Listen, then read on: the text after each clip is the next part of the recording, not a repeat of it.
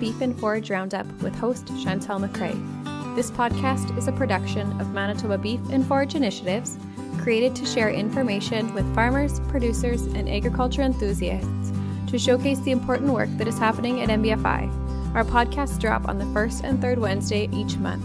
We will be sharing information through interviews with General Manager Mary Jane Orr, project leads for various projects, MBFI team members, speakers from our extension events, industry leaders, and industry suppliers.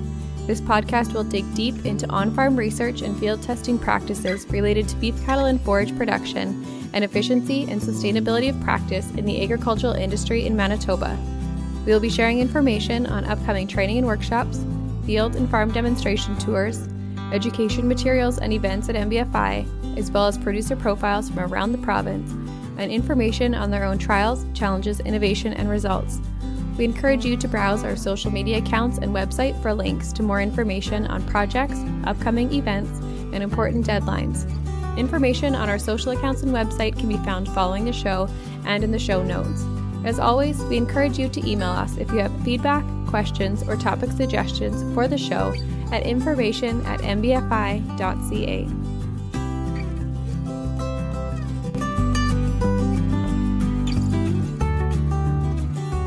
Elizabeth Nernberg is a livestock specialist with Manitoba Agriculture based out of Roblin. For over 20 years, she has worked with livestock producers in planning their winter feed programs. Elizabeth is dedicated to assisting clients lower their winter feed costs and working with them to balance their own rations. Elizabeth holds a Bachelor of Science in Agriculture with honors from the University of Manitoba, majoring in animal science. Growing up on the farm and being a 4 H beef member for nine years, it is no surprise she still enjoys helping out on their fourth generation cow calf operation today with the fifth generation right beside her. Stay tuned for my chat with Elizabeth. I do have to throw in a quick apology at the beginning of this episode. You will notice that there are cricket sounds throughout about the first half of the episode. Unfortunately, we had a few crickets that were in the house, and I was unable to edit that out of the background noise. So my apologies, and please stick with it. It does get better. Welcome to the podcast today, Elizabeth. How are you? I'm fine. Thanks, Chantel, and thank you for the invitation to join your podcast today. Oh, you're welcome. I'm excited to have you on. Before we start into the questions about the winter feeding, I am a little curious to know more about the fourth generation farm that you are on. Would you mind sharing a little bit about the operation, your cattle herd, and your roles on the farm? Perfect. Thanks, Chantel. Yes. So my husband and I, we are on, I guess he would be the fourth generation for that farm. We're running about a, a 200 cow calf Angus operation, and we also bring in some extra calves to background. And in 2020, our farm would have been a centennial farm. So that's quite exciting for us. And we have three uh, young boys that are interested in being a part of the farm, and hence that would be the fifth generation. So that's pretty exciting to us it's nice when there's that legacy of of all of the families on the farm. Did mm-hmm. you grow up on a farm as well?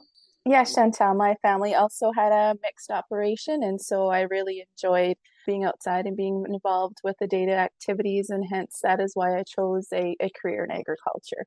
And that segues us beautifully into my next question, which is Can you tell me a little bit about your role with Manitoba Agriculture? Yes, I sure can. So I'm a, one of the livestock extension specialists uh, with our department, and uh, there are now six of us on board to cover the province. So we're pretty excited that we have added some some new staff um, this past month.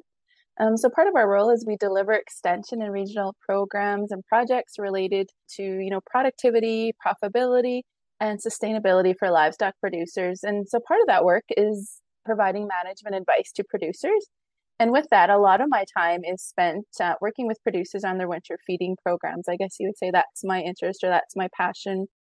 I feel that's something that we can work with producers that would, you know, affect their bottom line as we see winter feed costs make up such a large portion um, of their costs directly with the cost of production.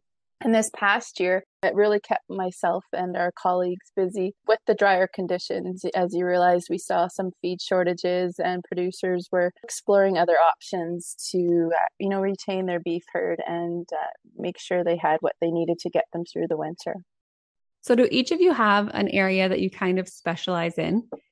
Because I know when I talk to Pam, she seems very interested in the grazing side mm-hmm. and you are more interested in the winter feed side. So do you kind of take questions from everybody, but you answer more of the ones that you're most interested in or you have more background in? I guess it can work both ways, Chantel. So now we're kind of spread out geographically across the province, but but you're right, we work with producers from all across the province. So, you know, at one time it was more regional focus and now it's we're kind of here for everybody. But that being said yes we've kind of found what areas we like to work in and we've kind of become more specialized in that area. So you know in some cases if it's more in-depth information we're looking for um, you're right we'll reach out. You know pam does work with grazing and sean has kind of done lots of research and projects with extended grazing and i i like to work in in nutrition. So it's it's kind of a bit of both which works really well that's perfect. And I'm so glad to hear that they've brought on a couple more people because I know when I talked to Pam, you guys were pretty short handed. Yes, right. And so it'll be it'll be great to have them on board and some are new to the group and some have kind of been around before. So it'll be interesting to see what areas of specialization they want to pursue. And so it's great that we have that flexibility to find what we enjoy working with and kind of build on those skill sets. Nice. What are some of the typical roles you play when it comes to assisting Manitoba producers with decisions on their rations and their feeding programs? Yeah, so there's many different roles um, that we can take when it comes to working with producers, and I guess it depends on um, what the producer is after or the questions that they're asking us, but can definitely range. So sometimes it's just interpreting their feed test, for example send their sample away to the lab they get these numbers back and then they're trying to figure out what do they mean or what do they tell me? Is this good feed? Will this work for my operation? Is it high quality that i can sell? So that's part of it is, is understanding the feed tests. So taking that one step further what does my animal need? And then looking at formulating rations with them guiding them. And we have some you know producers that are pretty savvy and very knowledgeable and and they've been balancing their own rations too. So that's great and that's kind of where I'd I'd hope to do more work in the future if we can have some access to um, our ration balancing software Is right now it's kind of uh, out of print or out of publication. So we're hoping to have some workshops in the future when we can work with producers and balance their own. And the beauty of that is you're kind of you know you're teaching them and so that they can make the changes on the fly or as they go as opposed to reaching out to us and you know they can change things daily with that ability too is they can actually send us files to review and we can open them up and we can you know just just double check that they're they're on the right track. So that that's really cool. Another role that we play too is helping them look at purchasing decisions and lots of times i know my phone was pretty steady last fall with you know, just for an example, I can't remember the exact dollars or the specifics, but you know, am I better to buy barley at seven dollars a bushel versus oat six dollars a bushel? You know, so kind of doing some math and working back. And we have a really great tool that the farm management team has put together where we can compare, you know, apples to apples and it does the math for us, you know, breaks down the cost per pound of TDN. So, you know, for example, you know barley is higher energy so you know is it worth paying a little bit more because i get more out of it where the oats is lower in energy? So that's a really great tool that we can help producers decide which is the better buy on their farm. And is that tool available online for producers to use or is that something that after they reach out to you you can plug those numbers mm-hmm. in and you do it on your end?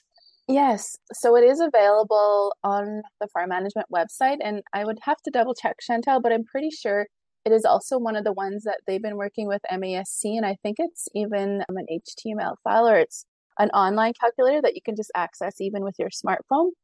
They've been really working at trying to get uh, some of those. A lot of them are Excel based spreadsheets. So if you don't have Excel on your computer, trying to put it more of a, a mobile friendly format. And so I believe that is one of the programs that they have been able to do. Interesting. I'll try and find the link for that. And okay, yeah, sure. To the show notes. Great idea. What are your goals in regards to winter feeding rations for animals?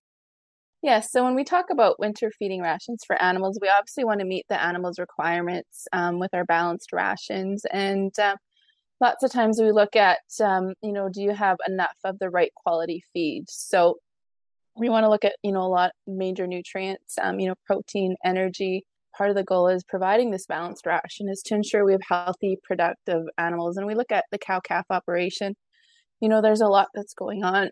They have to produce a calf provide milk for the calf, and then we want a quick return to estrus so that they can get bred pretty quickly.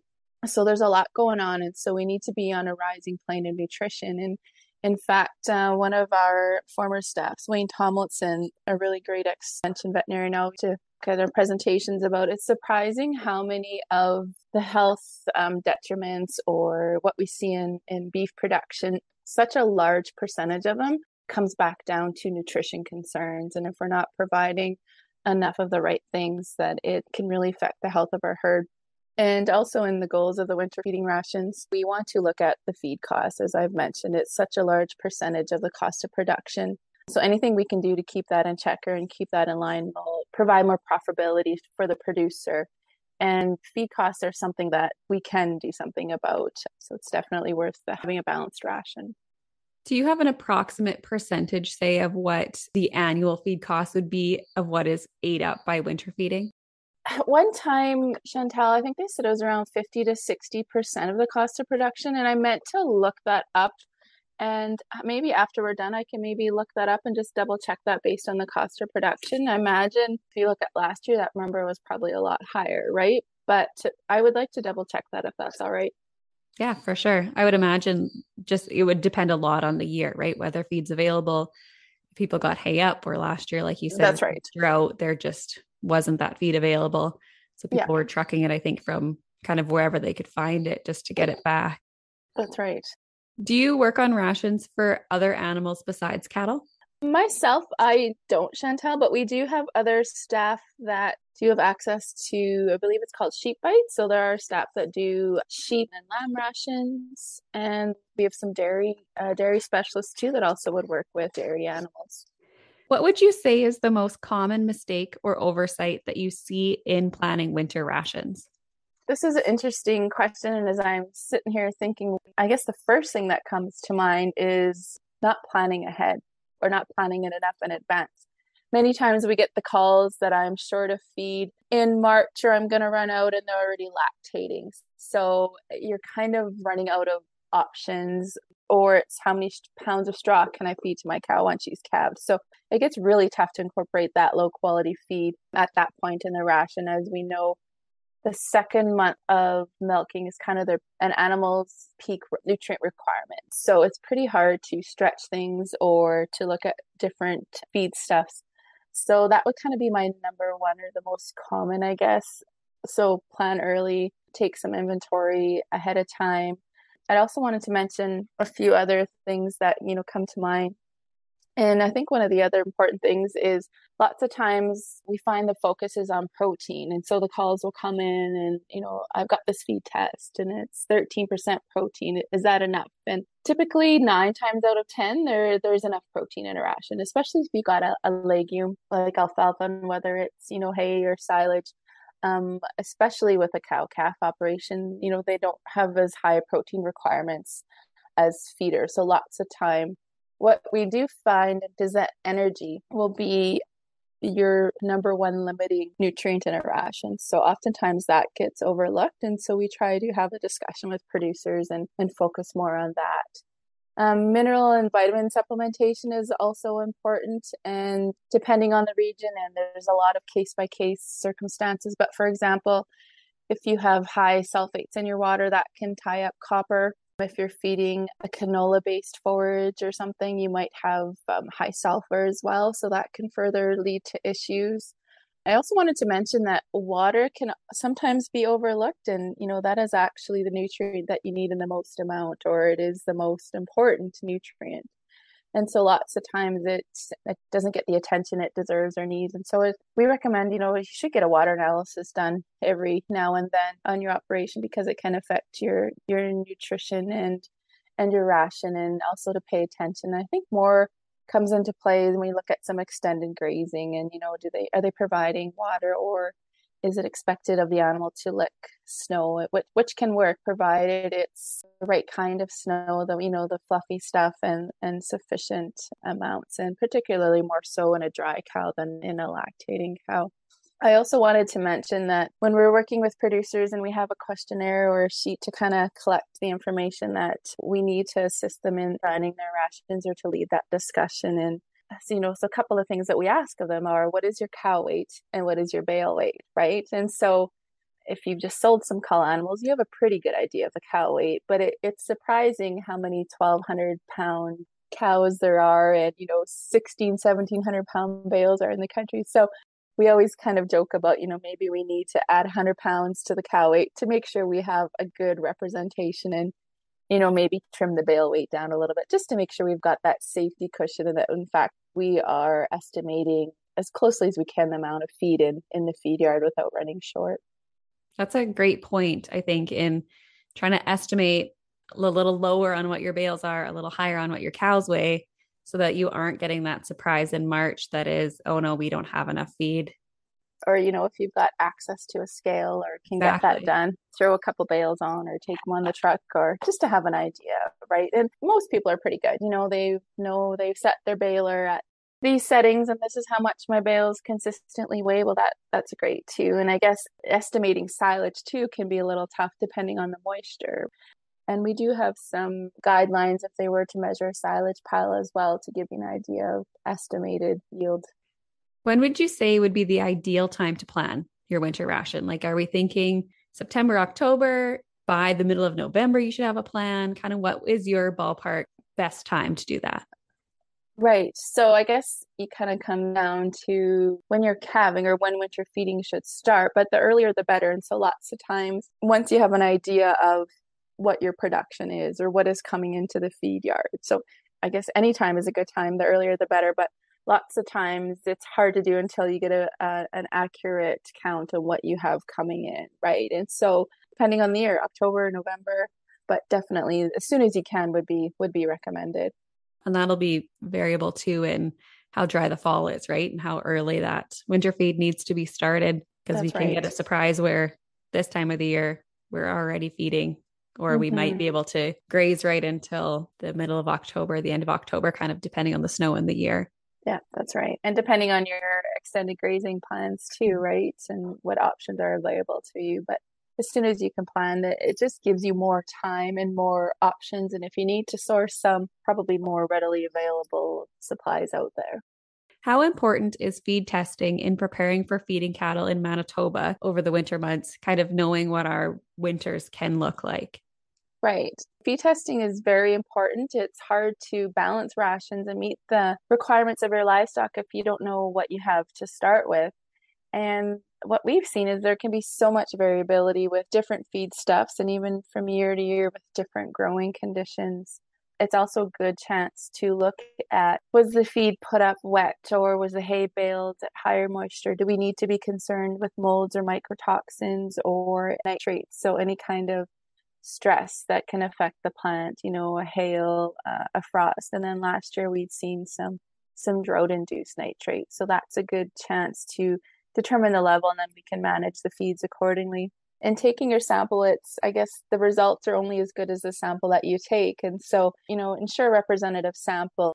You know, at least 15 to 20 bales. Um, get a core sampler. They're available at each of our 10 uh, service centers across the province.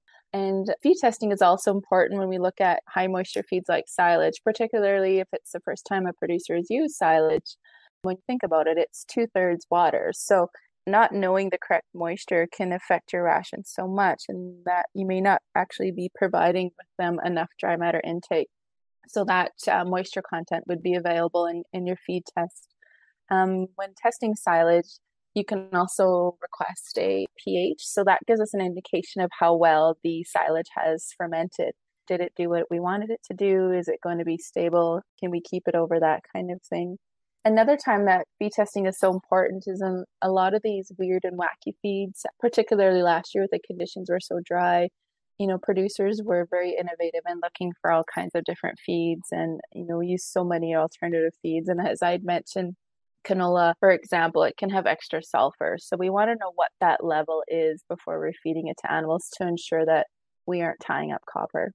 You talked there a little bit about nitrates. I've heard my husband talk about nitrate poisoning in the fall, if producers are trying to stretch that grazing, what do they need to think about with nitrate poisoning? How does it happen and what can they do to avoid it? So, right, Chanteller, nitrates can be a concern in anytime a plant does a stress, and typically we see it in, in annual crops. And there are a whole lot of factors that come into whether nitrates can be a concern. And, you know, it depends on how much nitrogen was applied on the land. Was manure applied? Lots of times we see higher concerns or issues. For example, if it was a field intended for canola production, so really heavy for heavily fertilized, and then for some reason that didn't happen and it was seeded to a different crop that maybe couldn't utilize it as much. So we've seen some concerns there. With nitrates, you know, when we look at frost, it all depends on the type of frost we get. If it's a light frost and it will just damage the, the leaves and the cells within the plants. And if we don't have any future or further frost, the plant can repair itself. And so what it does, it then converts the nitrates into plant protein and we have no issues. And that process takes about 10 to 14 days. So where the danger lies is if we were to get a light frost and not enough time for the plant to repair itself. So either we cut it or we harvest it, or we then get a killing frost that just shuts everything down. Then we can have nitrates that are trapped in there. So that being said, cattle can tolerate a certain level of nitrates, and the general rule of thumb is 0.5% on a dry matter basis. And so we'd recommend getting a feed test done. And, and the beauty of ruminants and the rumen microbes and the bugs in their stomach is that they can adapt to these feeds over about anywhere from seven to 14 days. So dilute, dilute, dilute, introduce them slowly to the, the nitrate feed. And then over uh, that period of adaptation, they can probably adapt to the higher levels. So we also say once they're on a nitrate feed, just to kind of keep them on. And sometimes producers get mixed up with that and dicoumarol poisoning from sweet clover, where they say feed one day, take off the next day. So there's just a myth going around about that. And so if we pull them off the nitrate feed, that resets that balance and the ruminant has to start that whole process again right? And so that's when we can run into to issues.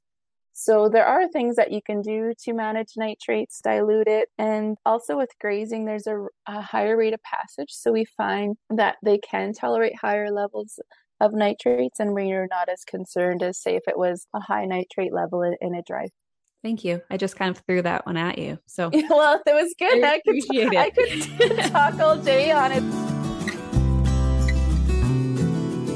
What does a balanced winter ration look like for a cow in Manitoba?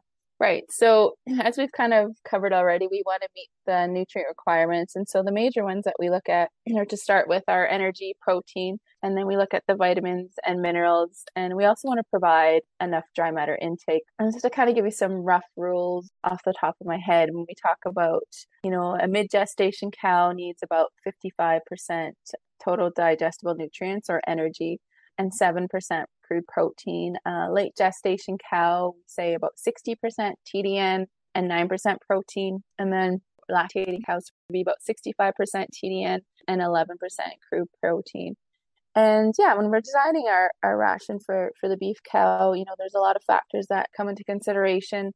As I'd mentioned, we want them on that rising plane of nutrition what kind of shape are they coming off grass? You know what is their body condition score? Are they already at that three or you know three and a half that we're looking for? Do they need to gain? Do they need to lose a bit of condition? Are we concerned that you know they came off grass really well? And is that an opportunity to stretch some feeds and let them slide a little bit? And we also balance the ration. You know it gives you an idea of inventory and kind of your feed amounts required and if you have enough. And then it can also give you um, a cost estimate.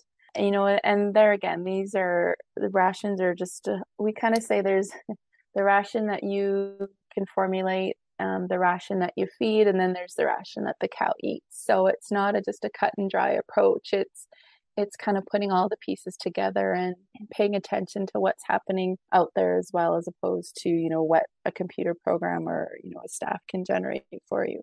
And how does that differ for a younger animal such as a weanling or a yearling Right. So different animals and different and different stages of production have different nutrient requirements. And so that all comes into factor when we're balancing our ration. And just to kind of give you a, a general idea, I kind of looked up some of the requirements from uh, NRC and 500 pound calf that we're looking for about two pounds per day of gain. So backgrounding would need about 12.6% crude protein, 63% TDN. So you can see, you know, some higher protein and, you know, some higher energy compared to our dry cow mid gestation. And then if we look at the, you know, yearling side or it's a finishing animal, for example, at 800 pounds, you know, looking for over that three pounds per day gain of average daily gain, they require 80% TDN and 11.5% crude protein. So more of a hotter ration. That's definitely going to be more of a grain based than than a forage based ration that we typically would would see with a cow. Young stock typically have higher nutrition requirements, but the cow is going to need more groceries, right? So when we look at a dry matter intake of you know two and a half to three percent of their body weight, you're going to need to provide more feed to the cow. Um, but we look at the younger stock, and especially after weaning, we talk about having nutrient dense rations because you know there's a lot that a lot of stress that they went through, right? They they lost their mom, they lost the milk. They, you know, we expect them to find the feed, we expect them to find the water. So lots of times we'll increase the levels of vitamins and minerals just to make sure. So if they're only eating a little bit, that they're getting kind of all that they need in, in that little bit of feed. And also when we talk about getting animals started or on feed, like the younger ones, we talk about step up rations and you know it's a process we're typically with with a cow herd you kind of we talk about a mid gestation a late gestation a lactation ration whereas with younger stock there's going to be more different rations a, in a period and when we talk about making any changes with the ration gradual changes right we don't want to upset the rumen and have them back off feed or you know go down the hill or, or start um, losing our, our gains in our production so that's also important what nutritional differences are there for cattle, say, who calve in February or March, and those who are spring calvers who are calving later in April or in May? That's a good question. That kind of covers off, you know, I'd say the, I think the majority of Manitoba calves in that March period, but then we do have herds in the, you know, in the spring period as well. And so obviously temperature can come into play here. And when we're balancing rations, we can we can play with the temperatures and it gives us an idea of how much extra feed that you will need. But one of our general rules of thumb is that with every 10 degrees below minus 20, the feed should be increased by 15%. Typically, we'll require more feed in those colder months. And uh, when we look at the two differences in calving seasons, and then we look at you know the peak requirements, though there again that second month of lactation, and when we look at April May calving, that second that peak requirement will typically correspond to you know, high quality grass or out on forage, right? So, whereas that February or March herd, that second month of milking is, you know, April, May, where the grass may not be ready. So, that that could be a higher cost ration, but there again, it all depends on the operation, and you know, it, it's definitely a case by case basis and a personal decision.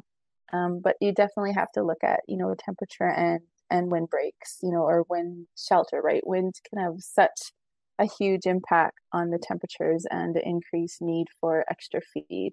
I hadn't heard that rule of the every 10 degrees after below minus 20, but that's a really great thing to kind of keep in the back of your head, knowing approximately what winters are like here as far as temperature goes. That's right. And that's something when we formulate rations, we can adjust the temperature. So it's kind of built in. But, you know, if we were to provide you, if you kind of had your base ration on minus 20, we look at average daily temperatures too, right? So realizing that the nights do get colder, you know, so lots of times when I'm working with producers, they'll say, well, if it gets down to minus 30, they're getting an extra couple pounds of grain per day. So most have an idea or have a feel for that. It was just important to remember that and to have that available if you need it. That's so interesting. We're going to kind of shift gears a little bit and talk more about some methods or products, alternative feed considerations, and that kind of thing for the 2nd mm-hmm. part of the podcast. So, what are some innovative methods or products being used by producers in Manitoba? And I think this is probably timely, especially after the drought last year, where people did kind of have to search for some different ideas in order to stretch those feed sources.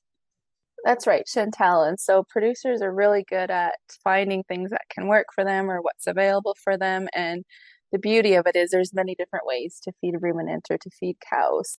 Last year is a good example of so many different things being tried. And even before that, you know, we have people that are using cull potatoes, greenhouse scraps, garden waste, you know, vegetable scraps, and lots of salvage crops. You know, even it doesn't seem like rocket science or so weird and wacky, but you know, how many corn crops didn't make grain, but they were used for silage? You know, extending the grazing season, it has probably been, you know, the more common thing or the push lately. We talk about bale grazing. swath grazing. And then, you know, there are producers that are even grazing the faces of silage piles, you know, so they're still putting up a silage, but not necessarily starting a tractor every day and hauling it out. And then as we extend the grazing season, right, where the animals are not confined in pens and we have, you know, less manure handling costs. What about something like, say, chaff grazing?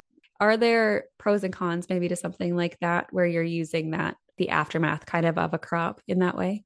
Yes, so there's definitely options there, and I guess it, it definitely have to ensure that the nutrient requirements are being met depending on the crop, and that lots of times, you know, for it's a cereal that we could be short of calcium. So, are they getting a two to one or three to one mineral to ensure we're meeting those requirements? It may require some supplementation, you know, so maybe you take out a a second cut of hay bale that has higher protein that will help them utilize that poorer quality or low fiber feed.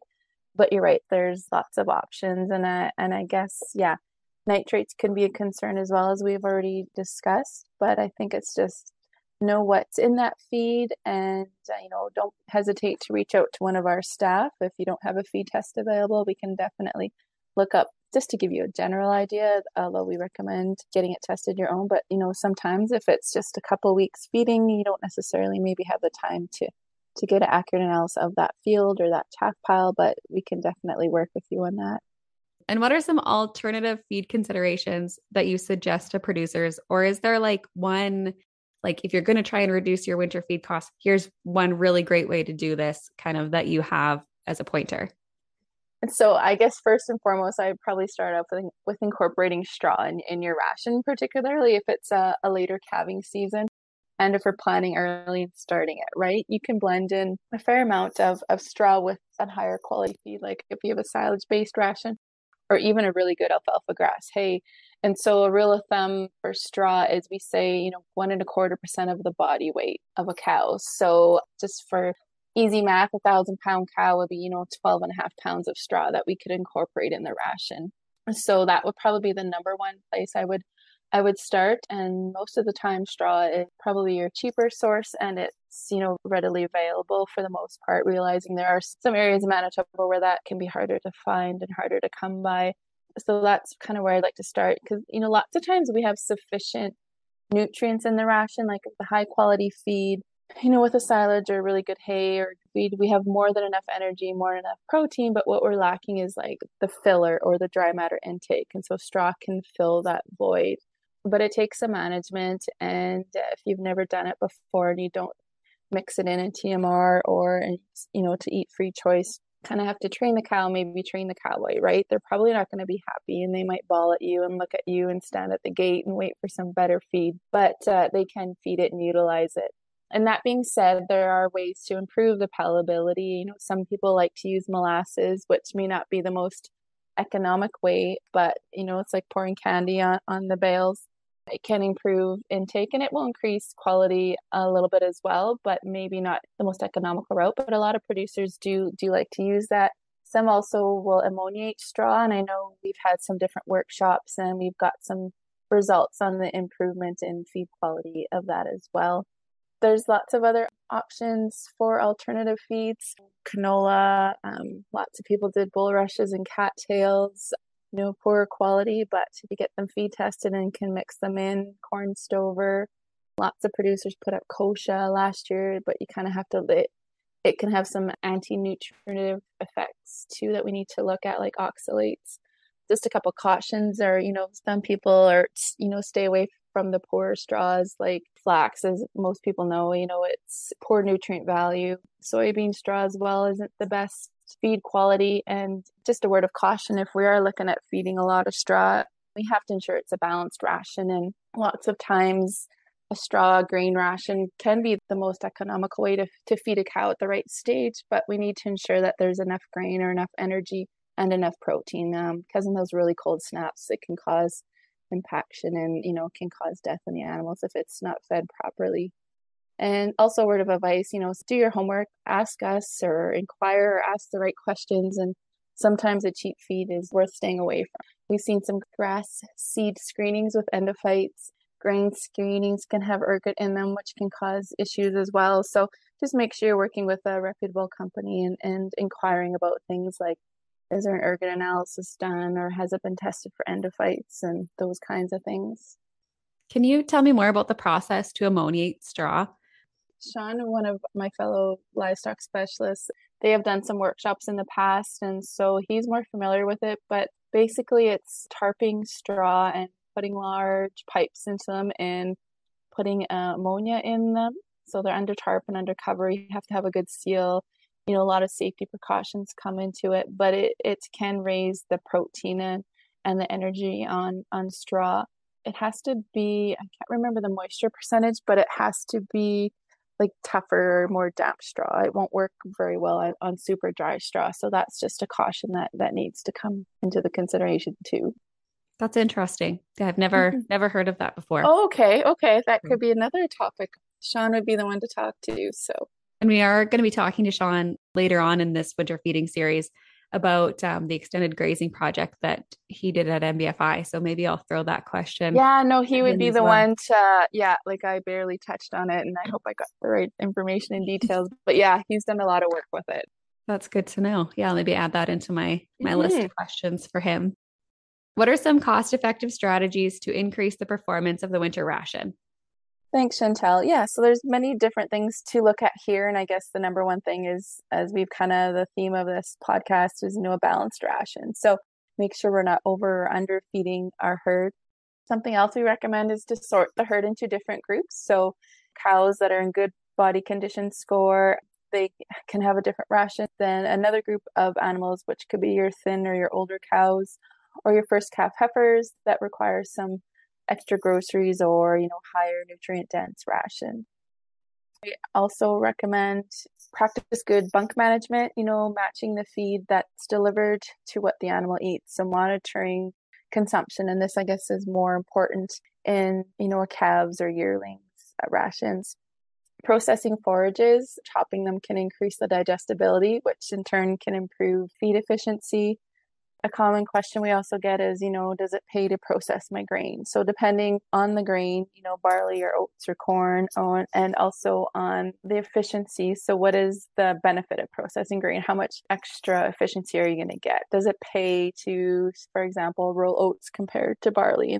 And it depends. Um, every grain has a different level of efficiency that's improved as well as the what is the cost of processing and what is the cost of the grain. So in years where grain is worth more money, than it pays to process it. When it's cheaper, then it may not pay to process it, depending on, on the type of grain and what that efficiency is. Something else to consider are things like ionophores and growth implants in, in the younger animals. If there's listeners after listening to all of the considerations and all of the comments that you've had so far who are wanting assistance with planning their winter ration, where can they contact you or who should they be contacting in order to find out more and get some of that help with their planning? In terms of working with us, like I said, I'm one of there's six of us across the province with our department that can assist producers with this. You can contact your local service center or our 1 800 number at 1 844 769 6224 producers can also work with their local feed retailer. There, you know, different nutritionists across Manitoba, and there's, you know, also private consultants as well that offer this as a service to producers. Thank you. And before we wrap up today, is there anything else that you'd like to share or reminders that you'd like to give producers as they're starting to plan for that winter feeding season? Yeah, I would just take this opportunity to kind of just review or recap, you know, more of the important things plan early. The earlier, the better. You know, take that inventory, do your feed tests. And I guess something else I should mention that I haven't yet is you know, look at your herd and call accordingly. Are there animals that we don't need to feed that aren't productive? Open cows, ones that don't fit into your herd, ones with bad temperament, those kinds of things, particularly now where cull prices are, are decent this is a good time to only feed and pay for the feed of those that are going to add to your herd and increase production. Perfect. Well, thank you so much for joining me today.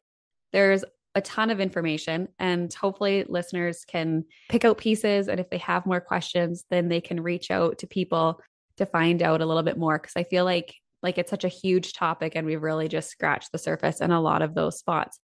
I really appreciate you taking your time today to be on the podcast with me. Thanks for having me, Chantel. And yes, as you said, that you know the sky is the limit, and I hope this is a good introduction. And we'd be willing to speak with anyone who was looking for more information.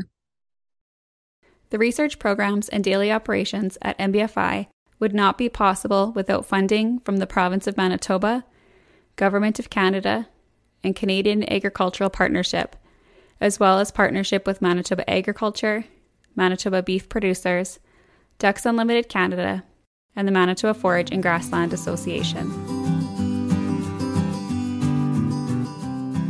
Thank you for joining us for another episode of Beef and Forage Roundup.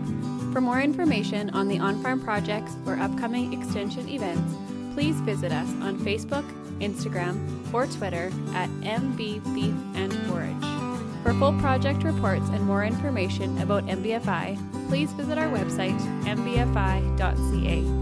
If you have feedback on the show, questions about content, are interested in becoming a project supporter, or want to submit a proposal for a research project topic, please email information at mbfi.ca. If you enjoyed this episode, please rate, review, and subscribe to ensure you don't miss an upcoming episode. We've got lots to share.